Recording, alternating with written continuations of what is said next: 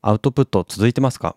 アウトプットしてみたい人、習慣化したい人に向けたアウトプット習慣化の実験番組、思考のハンマー投げラジオ、毎朝5分のアウトプット習慣。仕事、子育てをしながら、1年間で200以上のエピソードを配信。理系出身事務職で3児の父の立見明彦が、日常生活での気づき、自分の頭で考える練習、習慣化のアイディアについて、私自身が実験台となってアウトプットしていきます。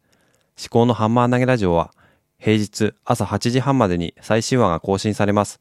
お聞きのポッドキャストアプリでフォローボタンを押して最新話を聞いてくれると嬉しいです。また番組ではリスナーの疑問を一緒に考えていきます。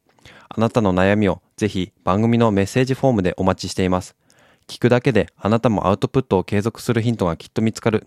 思考のハンマー投げラジオ。ぜひお聞きください。